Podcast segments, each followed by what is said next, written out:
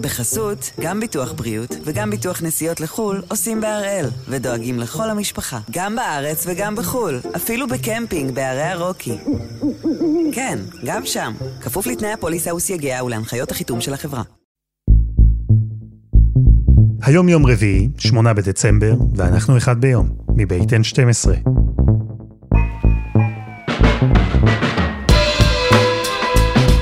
אני אלעד שמחיוף, ואנחנו כאן כדי להבין טוב יותר מה קורה סביבנו, סיפור אחד ביום, כל יום.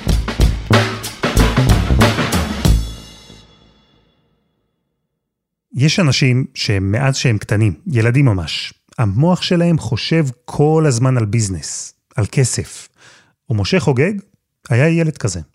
אם תשאל את אמי, אז היא תספר לך שכשהייתי ילד הייתי אה, קונה ביסקוויטים, גלידה ומוכר קסטות ברחוב. אה, קלישאתי, אבל נכון. והילד שמכר קסטות ברחוב הפך למה שכלפי חוץ לפחות היה נראה כמו סיפור הצלחה. עשרות מיליונים, עסקים, דירות פאר, מכוניות יוקרה, שותפויות עם כמה מהאנשים הכי מוכרים, הכי עשירים בעולם.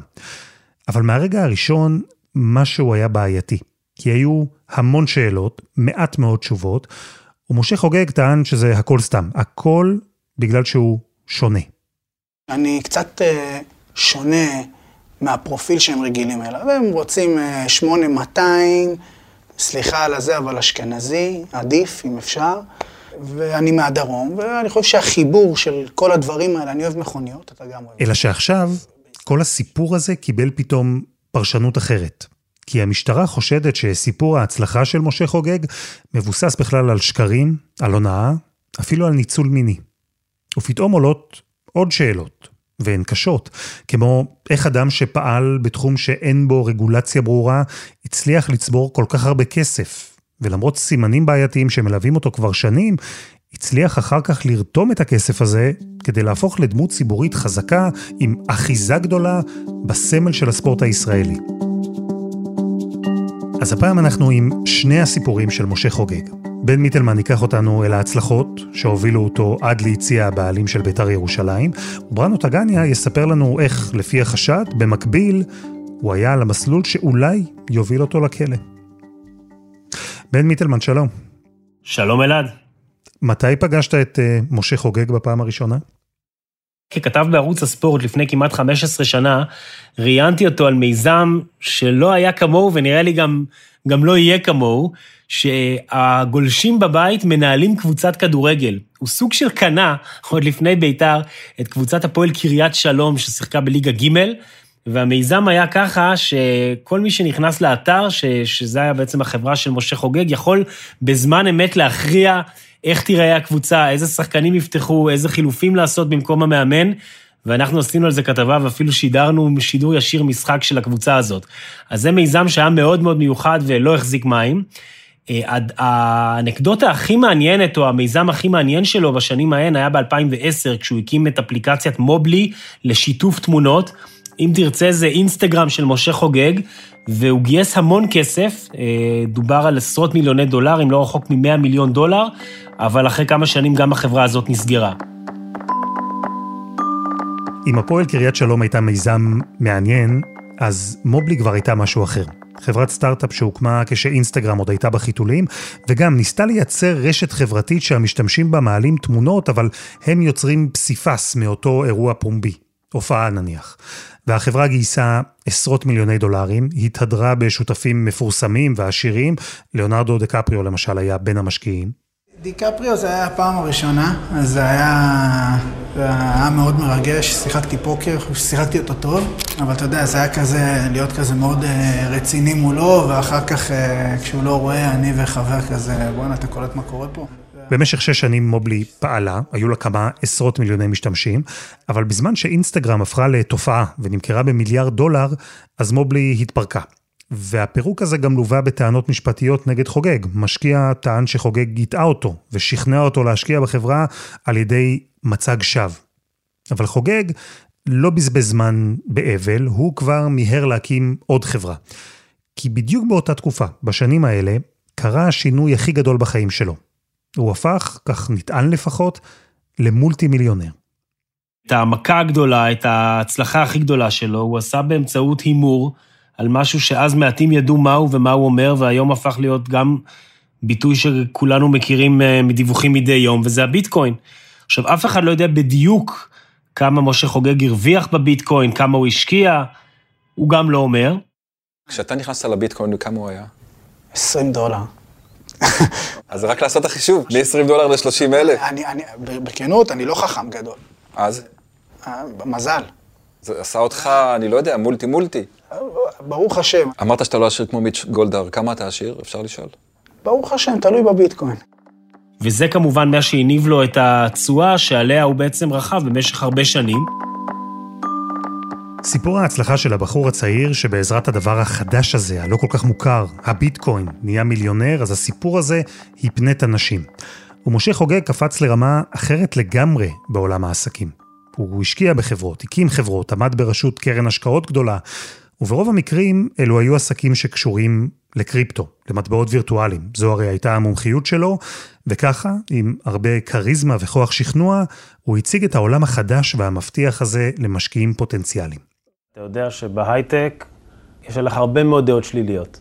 שמעתי עליך קשקשן, חרטטן, גם מילים יותר קשות. למה זה?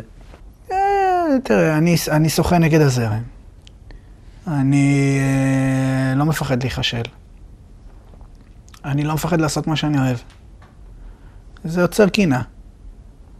אה, יש צרות עין. חוגג גם רכש מניות בחברת דלק, הוא הצטלם עם אה, הבעלים, יצחק תשובה, העלה את התמונה לאינסטגרם, כלומר הוא פעל כדי לקבע את עצמו כאיש עסקים מבוסס, אמין, כאחד מהגדולים. אבל גם אז, לא הרבה אנשים בציבור הרחב ידעו בכלל מי זה משה חוגג. מתי זה השתנה? לפני יותר משלוש שנים, כשהוא חתם במפתיע על חוזה לרכישת בית"ר ירושלים מאלי טביב, הוא שילם לו כ-26.5 מיליון שקל והפך להיות הבעלים של אחת הקבוצות הכי גדולות בכדורגל בספורט הישראלי. אז השאלה שאני נשאל הכי הרבה פעמים בשבועות האחרונים זה למה, ובית"ר ירושלים משלבת בצורה מדהימה בין שני הדברים האלה, אהבה למשחק והיכולת לגעת בהרבה מאוד אנשים. כשאתה רוכש קבוצת ספורט כל כך מתוקשרת, כל כך בכירה, כמו בית"ר ירושלים, שיש לה מאות אלפי אוהדים אולי בארץ, אז אין ספק שאתה בבת אחת הופך להיות שם שגור בכל כלי תקשורת, ו... ובמיוחד כשמדובר בדמות כל כך מיוחדת עם תוכניות כאלה פומפוזיות. אמרת שזו הייתה הפתעה? זאת הייתה הפתעה מכמה סיבות. קודם כל, בכלל, כל אדם שרוכש קבוצת כדורגל, יש פה איזשהו אלמנט של הפתעה. כי מה לעשות שזה עסק לא מניב בכלל, זה עסק שאתה רק מפסיד בו. ובאופן ספציפי, בית"ר ירושלים, עם כל הבעיות, עם הקהל הגזעני בחלקו, עם הצרות, עם האלימות, זה מוצר שאף אחד לא רוצה לגעת בו, ומי שכן נוגע בו, לרוב נכווה. תראה מי עשו את זה לפני משה חוגג. ארכדי גיידמק רכש את בית"ר ירושלים מתוך מטרה להיכנס לחיים הפוליטיים בישראל, וסיים את זה חבול ומושפל, והמשיך משם לבית סוהר בצרפת. אלי טביב, היו הפגנות מול הבית שלו, וגם כן תיק פלילי במשטרה. גומה אגיאר, אם אתה זוכר את הדמות המיוחדת הזאת שנכנס כספונסר ראשי, עבדה עליו דעתו, השתבשה עליו דעתו, והוא נעלם בלב ים. ואחרי כל האנשים האלה נכנס משה חוגג, ואני זוכר שגם בריאיון הראשון איתו, שאלתי אותו, אתה רוצה להצטרף לרשימה המפוקפקת הזאת? אז הוא אמר, חס וחלילה, אני, זה משהו אחר לגמרי. חס ושלום. לא רוצה להמשיך את דרכם, רוצה ליצור את דרכי. עכשיו השאלה באמת, מה גורם לבן אדם לרצות לרכוש קבוצת כדורגל בכלל ובית"ר ירושלים בפרט? אז חוגג בא באיזשהו מין חזון ענק ליהנות מכדורגל התקפי, ולקבוצה שהקהל ייהנה ממנה, ושבית"ר ירושלים זו קבוצה כל כך גדולה, שסבלה במשך השנים מאלימות ומגזענות, ומגיע לאוהדים שלהם יותר טוב, ולא ככה היה ברור מה זה כל כך קשור אליו, מה גם שהוא בכלל אוהד של הפועל באר שבע, שהוא אף פעם לא הכחיש את זה. והדבר השני היה להילחם בגזענות.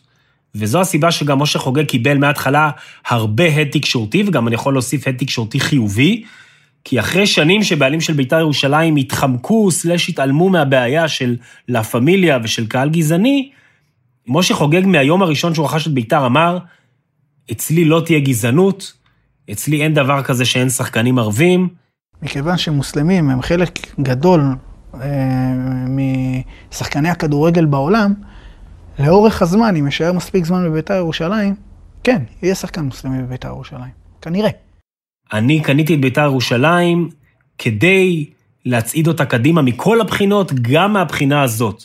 אלימות אצלי לא, אני זוכר בריאיון אצלי שהוא אמר, ואהבת לרעך כמוך זה קידוש השם, גזענות זה חילול השם.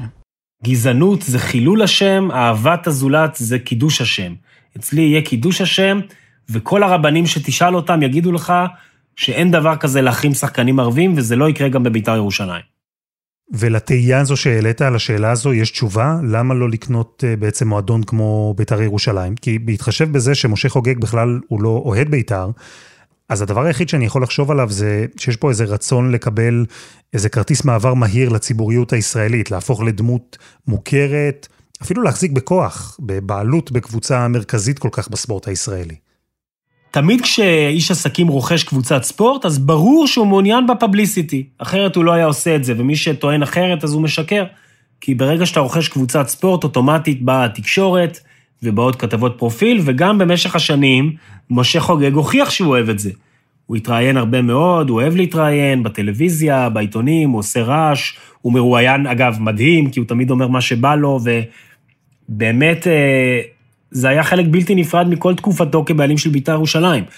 עכשיו, להגיד לך שזה מה שהוביל אותו לרכוש את הקבוצה, מאוד יכול להיות שכן. וצריך לומר, בן, שביתר ירושלים הוכיחה את עצמה. שוב, אה, לא על המגרש, אלא ככוח שמי שמחזיק בו, מי שקונה אותה, הבעלים של הקבוצה הזו, מקבל ברגע המון תשומת לב. איך משה חוגג התקבל אז, אחרי העסקה? תראה, בהתחלה כולם באמת אהבו אותו. אתה גבר אתה! עליך, משה. התקשורת אהבה אותו כי זו דמות חדשה, מעניינת, עם כל הסיפור של המלחמה בגזענות והמלחמה בלה פמיליה. אוהדי בית"ר אהבו אותו, כי הוא בא אחרי תקופה קשה, זה ריטואל שתמיד חוזר על עצמו, רכש את הקבוצה בהרבה כסף, והבטיח שהנה, איתו הקבוצה תרוץ לצמרת ותזכה בתארים, ויהיה מעניין. משה חוגג, איך אומרים, מתנה מהשמיים שהוא בא אלינו. הוא איש חכם, הוא מוביל את בית"ר בצורה לא מתלהמת, ואפילו הקינים הכי קיצוניים. וגם האוהדים של לה פמיליה, וגם אוהדי בית"ר הגזענים, שלא אהבו לשמוע את זה שהוא מתכוון עכשיו להתעמת איתם, אמרו, בואו נדבר על זה כשזה יקרה. בינתיים יש, יש בעלים, מישהו שרוצה לשים כסף, רוצה להביא שחקנים טובים, אז זה היה נראה כמו ווין ווין לכולם. ועם החשיפה והפרסום, אנחנו כבר יודעים, יש דבש ויש עוקץ. ופתאום התחילו לצוץ סיפורים שהציגו את ההתנהלות העסקית של חוגג באור בעייתי. סכסוכים עם משקיעים שטענו שהוא הונה אותם. טענות קשות של שותפים על האופן שבו חוגג ניהל את העסקים שלו. ורוב הסכסוכים האלה נגמרו בסוף בפשרות, מחוץ לבתי המשפט והרחק מעיני הציבור. אבל כל הדבר הזה העלה שאלות שלרובן לא היו ממש תשובות, כמו מאיפה כל הכסף הזה שזרם אליו, לאן בדיוק גם הכסף הזה הלך. ובתקופה הזו, אנחנו מדברים בערך שנתיים אחרי שמשה חוגג רכש את בית"ר ירושלים, הוא פתאום חיפש את הדרך החוצה מהקבוצה. וגם שם קרה משהו מאוד מוזר שצייר את ילד הפלא הזה באור מאוד שונה.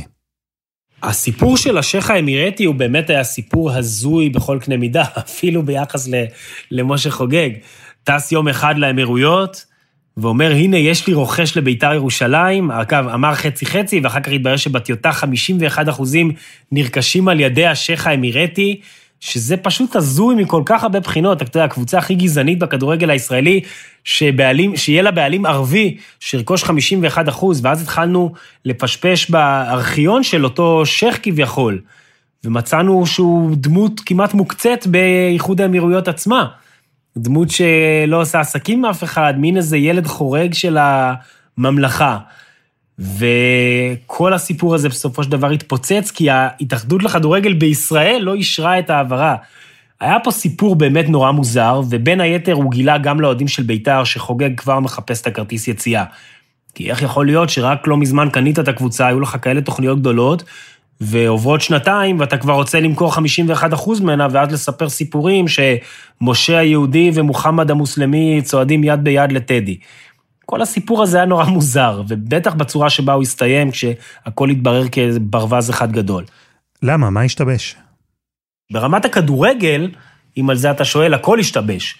כי חוגג כמו עוד הרבה אנשים לפניו, הוא בטוח שהוא מבין כדורגל, והוא הרבה פעמים קיבל גם החלטות, גם כמובן בנוגע לפיטורי מאמנים, גם בנוגע להחתמות שחקנים, ומה לעשות ששום דבר על הדשא לא הצליח. בית"ר ירושלים אחרי כמה שנים מאוד חלשות, אגב, הוא לא הראשון, הם היו, היו שנים גרועות גם לפניו, אבל אם הייתה לו איזו מחשבה או תקווה שהכסף שלו יביא, יביא בית"ר שרצה לתארים ולאליפויות, זה ממש לא קרה.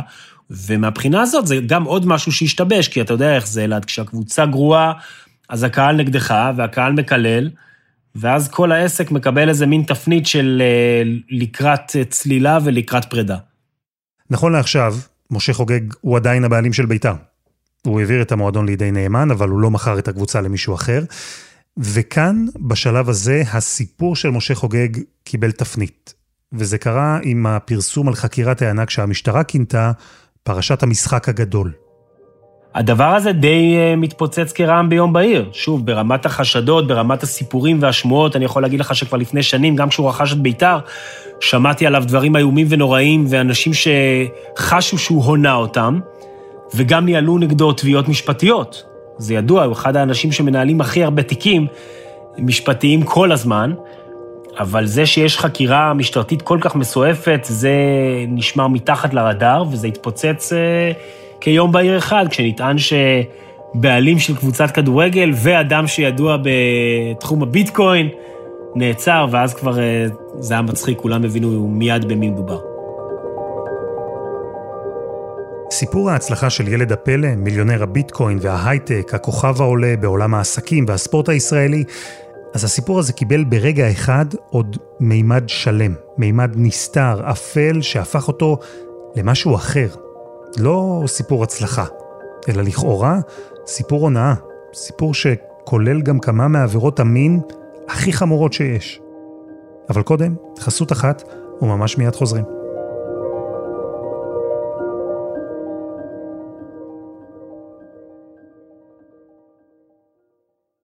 בחסות, גם ביטוח בריאות וגם ביטוח נסיעות לחו"ל עושים בהראל, ודואגים לכל המשפחה, גם בארץ וגם בחו"ל, אפילו בקמפינג בערי הרוקי. כן, גם שם, כפוף לתנאי הפוליסה וסייגיה ולהנחיות החיתום של החברה. אנחנו עם הסיפור של משה חוגג ופרשת אה, המשחק הגדול, כפי שהיא נקראת במשטרה, הפרשה שנמצאת כרגע תחת חקירה, ומציגה את כל מה ששמענו במשך השנים האחרונות על משה חוגג, העסקים, ההשקעות, הכסף הגדול, אז הכל מוצג עכשיו באור אחר לגמרי. בראנו טגניה, שלום. שלום אלעד. בהתחלה לא כל החשדות נגד חוגג הותרו לפרסום, אבל כבר בשלב מאוד מוקדם של החקירה היה ברור שמדובר בחקירה מורכבת. חקירה שחלקה לפחות מתמקד במישור העסקי, בתחום הקריפטו, המטבעות הווירטואליים, בעצמו תחום מורכב, תחום בעייתי. הכל הולך לכיוון של מונחים שהבן אדם הממוצע, בוא נגיד ככה אפילו, השוטר הממוצע בלהב 433 יתקשה מאוד להבין על מה מדובר. אין רגולציה בארץ, אין איזשהו משהו שהוא מסדיר, אין איזשהו דף פרוטוקול שאליו יכולים להיצמד החוקרים האלה. אני בטוח בשעות האלה שאני ואתה משוחחים, חוקרי להב 433 נעזרים בגורם מקצועי חיצוני שמבין מה זה הסחר הווירטואלי. זהו, אז החקירה הזו מורכבת כי התחום הזה מורכב.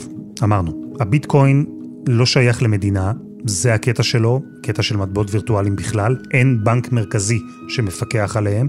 הוא מטבע שבין היתר בגלל זה גם משמש אה, לפשיעה ולעבירות של הלבנת הון. והרגולציה מנסה להדביק את הקצב, אבל הביטקוין הוא כלי טכנולוגי, והטכנולוגיה מהירה הרבה יותר. וזה בדיוק העניין. זה בדיוק מה שהמשטרה חושדת שמשה חוגג ניצל. כי לטענתה, כך לפחות היא חוקרת, חוגג השתמש בעובדה שהקריפטו הוא תחום כזה שהפך לאגדה, כמו שם קוד להמון כסף שאפשר להרוויח, ובמקביל הוא תחום לא מאוד מפוקח, וככה הוא מכר למשקיעים פוטנציאליים סיפור אגדה. הם חושדים שחלק מהחברות האלה שדיברנו עליהן היו בעצם לכאורה מפעל להונאה. דרך מתוחכמת להוציא ממשקיעים כסף, מאות מיליונים, בטענות שווא, תוך הבטחות להצלחות עסקיות והצגת תוכניות עסקיות מפוברקות. הם חושבים שיש פה הלבנת הון בשווי של מיליוני דולרים, שקלים, אירו, מה שאתה לא רוצה, אוקיי? אחר כך, קשירת קשר לפשע, גניבת בידי מורשה, קבלת דבר במרמה בנסיבות מחמירות, השמטת הכנסות במזיד, רישום כוזב במסמכי תאגיד. והמשטרה חושדת שאת הכסף הזה שחוגג והשותפים שלו קיבלו מהמשקיעים עבור אותן חברות שכאילו התעסקו במטבעות וירטואליים, אז המיליונים האלה עברו כל הזמן ממקום למקום. מחברה לחברה בכל מיני מנגנונים מורכבים של הלוואות, עסקאות או תרומות, שלא היה דיווח כראוי לרשויות המס עליהם, ויותר מזה, שחלק גדול מהכסף הגיע בסוף, כך לפחות חושדת המשטרה, לכיס של חוגג. הוא הבטיח למשקיעים הצלחה עסקית, ולקח את הכסף כדי לממן לעצמו, לכאורה, אורח חיים פזרני, נהנתני, אורח חיים שכלל מכוניות יוקרה, טיסות, בתים יקרים, ואולי, גם זה נבדק, את הרכישה של בית"ר ירושלים. חלק מהחוקרים אומרים, את בית"ר ירושלים, הוא, הוא קנה אותה מכאילו להלבין את עצמו. להראות שהוא איש עסקים לגיטימי. כשאתה לוקח קבוצה כל כך פופולרית, כל כך אה, קבוצה מסוכרת בפרופיל תקשורתי גבוה כמו בית"ר ירושלים, אז אתה הופך להיות מה שנקרא ב-A-ליסט. בראנו, אמרנו שכל העניין הזה, העסקי, הוא רק חלק אחד מהחקירה נגדו. ויש אנשים שהיו קרובים לחוגג, שניים, שהפכו לעדי מדינה. הם טוענים שיש להם ראיות והקלטות ומסמכים שמוכיחים לכאורה את הטענות על ההתנהלות הבעייתית בעסקים שלו. מה משה חוגג אומר על כל זה? הוא אומר, אני לא עשיתי כלום, כל מה שעשיתי על פי דין. אני לא עברתי על שום חוק ישראלי. כל מה שאתם רוצים, הם מנסים לסחוט אותי.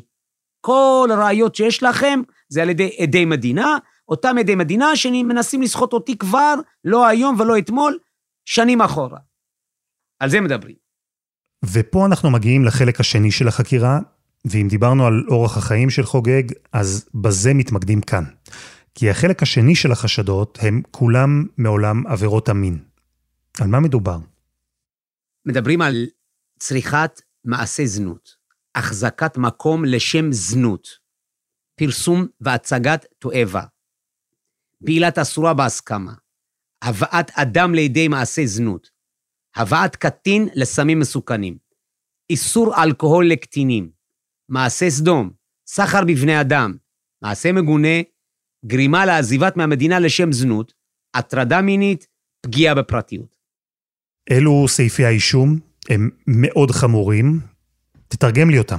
מה הסיפור שנמצא מאחוריהם? תראה, העבירות האלה, על פי החשד, מחולקות בשני מקומות שונים.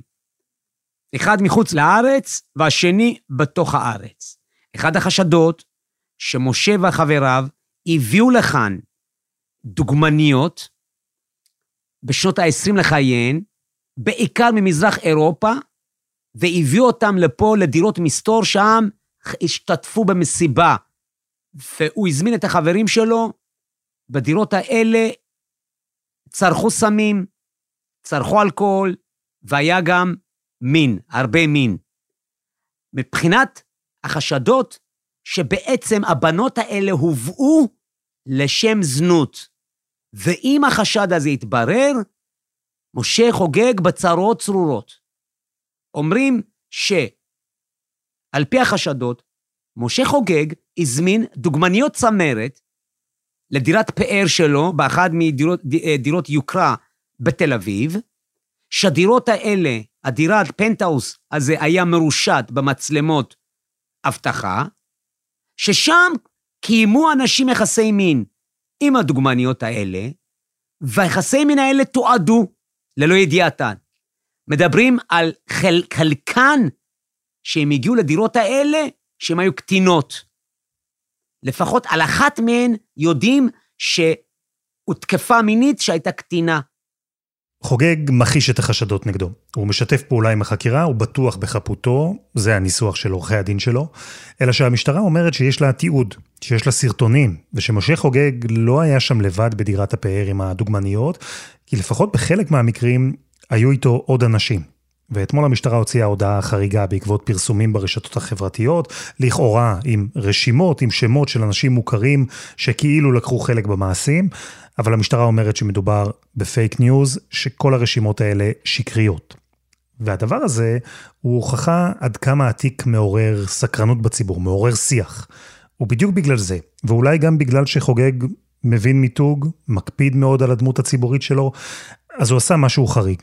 הוא הסכים שיאריכו את המעצר שלו, סך הכל הוא אמור לשהות 28 ימים במעצר בזמן חקירה, זו תקופה ארוכה באופן חריג בתיקים כאלה בשלב כזה, ובמקביל, ואולי הדברים קשורים, הוא קיבל פטור והוא לא נדרש להגיע פיזית לאולם בית המשפט. התקשורת לא יכולה לצלם אותו על ספסל הנאשמים כי הוא פשוט לא שם.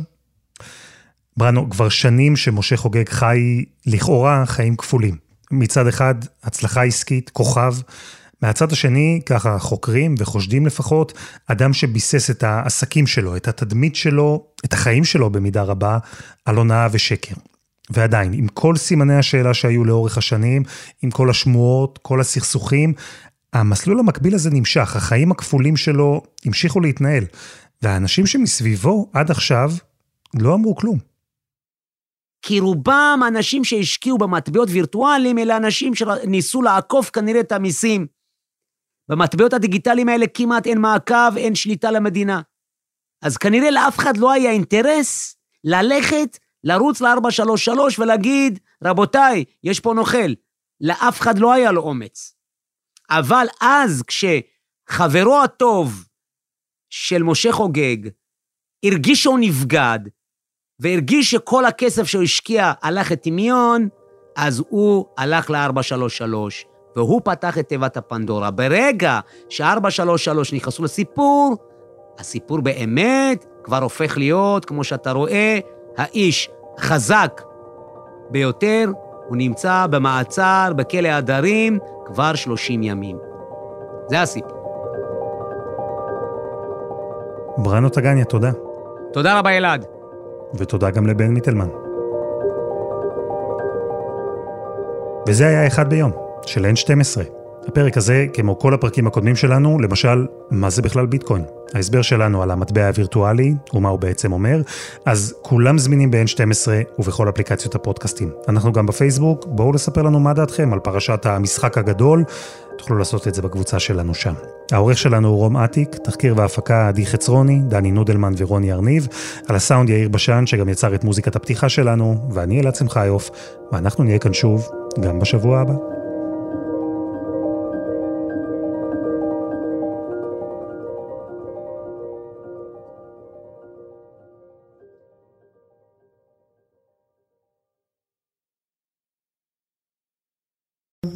בחסות, גם ביטוח בריאות וגם ביטוח נסיעות לחו"ל עושים בהראל, ודואגים לכל המשפחה, גם בארץ וגם בחו"ל, אפילו בקמפינג בערי הרוקי.